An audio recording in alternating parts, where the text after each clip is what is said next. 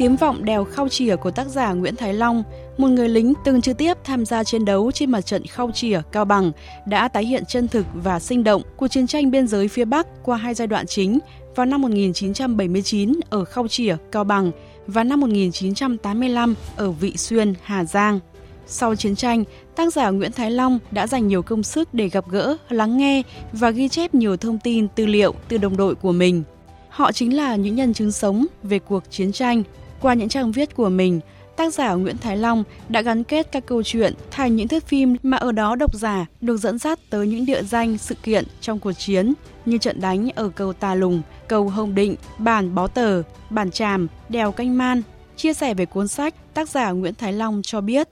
Cuốn sách là một ờ, nén tâm nhang thắp lên để tưởng nhớ và dành cho những liệt sĩ đã nằm lại ở biên cương phía Bắc. Và đó là cái tiếng lòng thổn thức cựu chiến binh đã chiến đấu ở mặt trận biên phía Bắc. Và đó là cái sự ra đời của cuốn sách Tiếng vọng đẹp khó chĩa sau những đêm trắng 17 tháng 2 mà tôi đã viết trong cuốn sách này.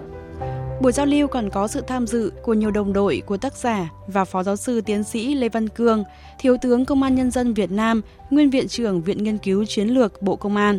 Thiếu tướng Lê Văn Cương nhận định, cuốn sách đã tái hiện trung thực các sự kiện đến từng chi tiết nhỏ, kể lại những suy tư và hành động dũng cảm vô song của các sĩ quan, chiến sĩ quân đội nhân dân Việt Nam, của đồng bào các dân tộc trên mặt trận Cao Bằng Hà Giang. Và đây chính là một tài liệu vô giá đối với các thế hệ sau này.